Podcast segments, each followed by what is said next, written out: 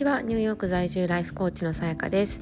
えーと、今回はですね、えーと、才能の見つけ方についてお話をしてみたいと思います。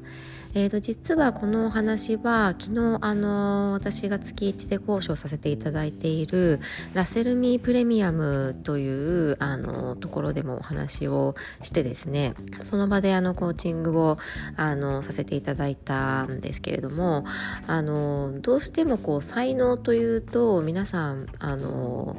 ものすごいこう一般人よりもあのずば抜けたものを持っているっていうイメージを持たれると思うんですね。で実際にそういう形であの明確に分かりやすい才能を持ってる方っていうのもあのいると思うんです。であの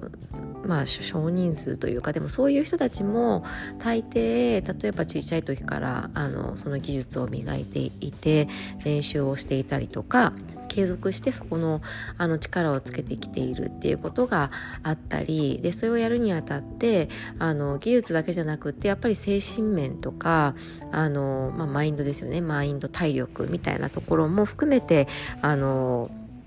役立つというかあの才能が発揮されるっていうところだと思うんですね。で、えーと、私が考えているのは、まあ、才能っていうのは基本的にあの皆さんがすごくこう楽しいと感じることとか楽にあの苦労なくできることでかつそれが何かしらのまあ役に立つこと。まあ多分それは役に立つことっていうのは後付けというかやり方次第で何でもできると思うんですけれども。その掛け合わせでそれかつそれを継続的にちゃんと自分で育てていくっていうことが大切だと思っています。であのもちろん分かりやすいこうまあ、例えば歌がうまいとかそうその辺はもしかしたらあの昔からの才能であのできるみたいなところあるかもしれないんですけど、まあ、でもそれもやっぱ練習が必要だと思うんですよね。であのー皆さんこう私はそんな人よりも大したもの持ってないって思っから才能が特にないって思っている人は本当に多いと思うんです。なんですけれどもあのやまずその才能ってやっぱり育ててみないとわからないっていうところが一つですよね。であのだからものすごい長けているものを探してしまうから見つからないけれどもちょっとあの楽にできること人よりもとか楽しんでもう時間を忘れるくらいできることっていうことをあのうまく掛け合わせてそれをこう継続してやっていって、えーと才能として育てていくっていうことがすごく必要だというふうに思っています。であのー、今の時代特にですね、まあ、会社に入って何かをやる場合はまた違うんですけれどもまあでもそれでもですね会社に入っている場合でもやっぱり個っていうところこの個性とか個人が持っているもの考え方とか持っている価値観とか性格とか人に与える印象とかなんかこうコミュニケーションの取り方とかありとあらゆるものが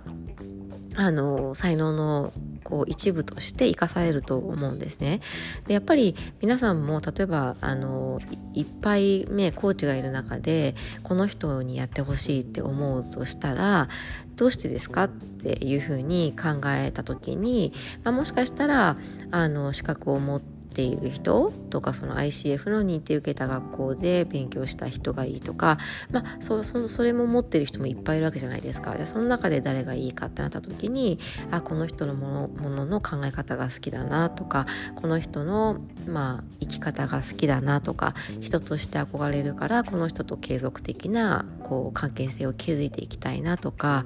あのまあ、単に見た目が好きとかこう話しやすいとかあのこの人だったら自分をもっとこうあの高めてくれるんじゃないかとか引き出してくれるんじゃないかとかその辺の感覚ってやっぱりこう甲がを出していかないとわからないわけですよね。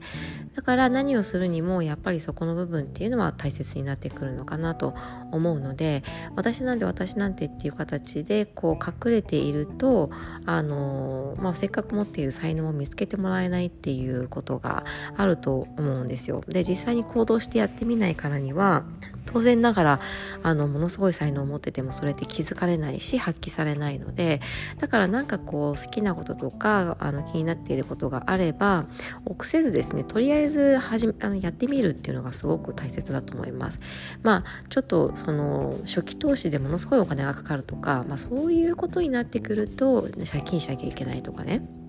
ちょっとそこまでになってくると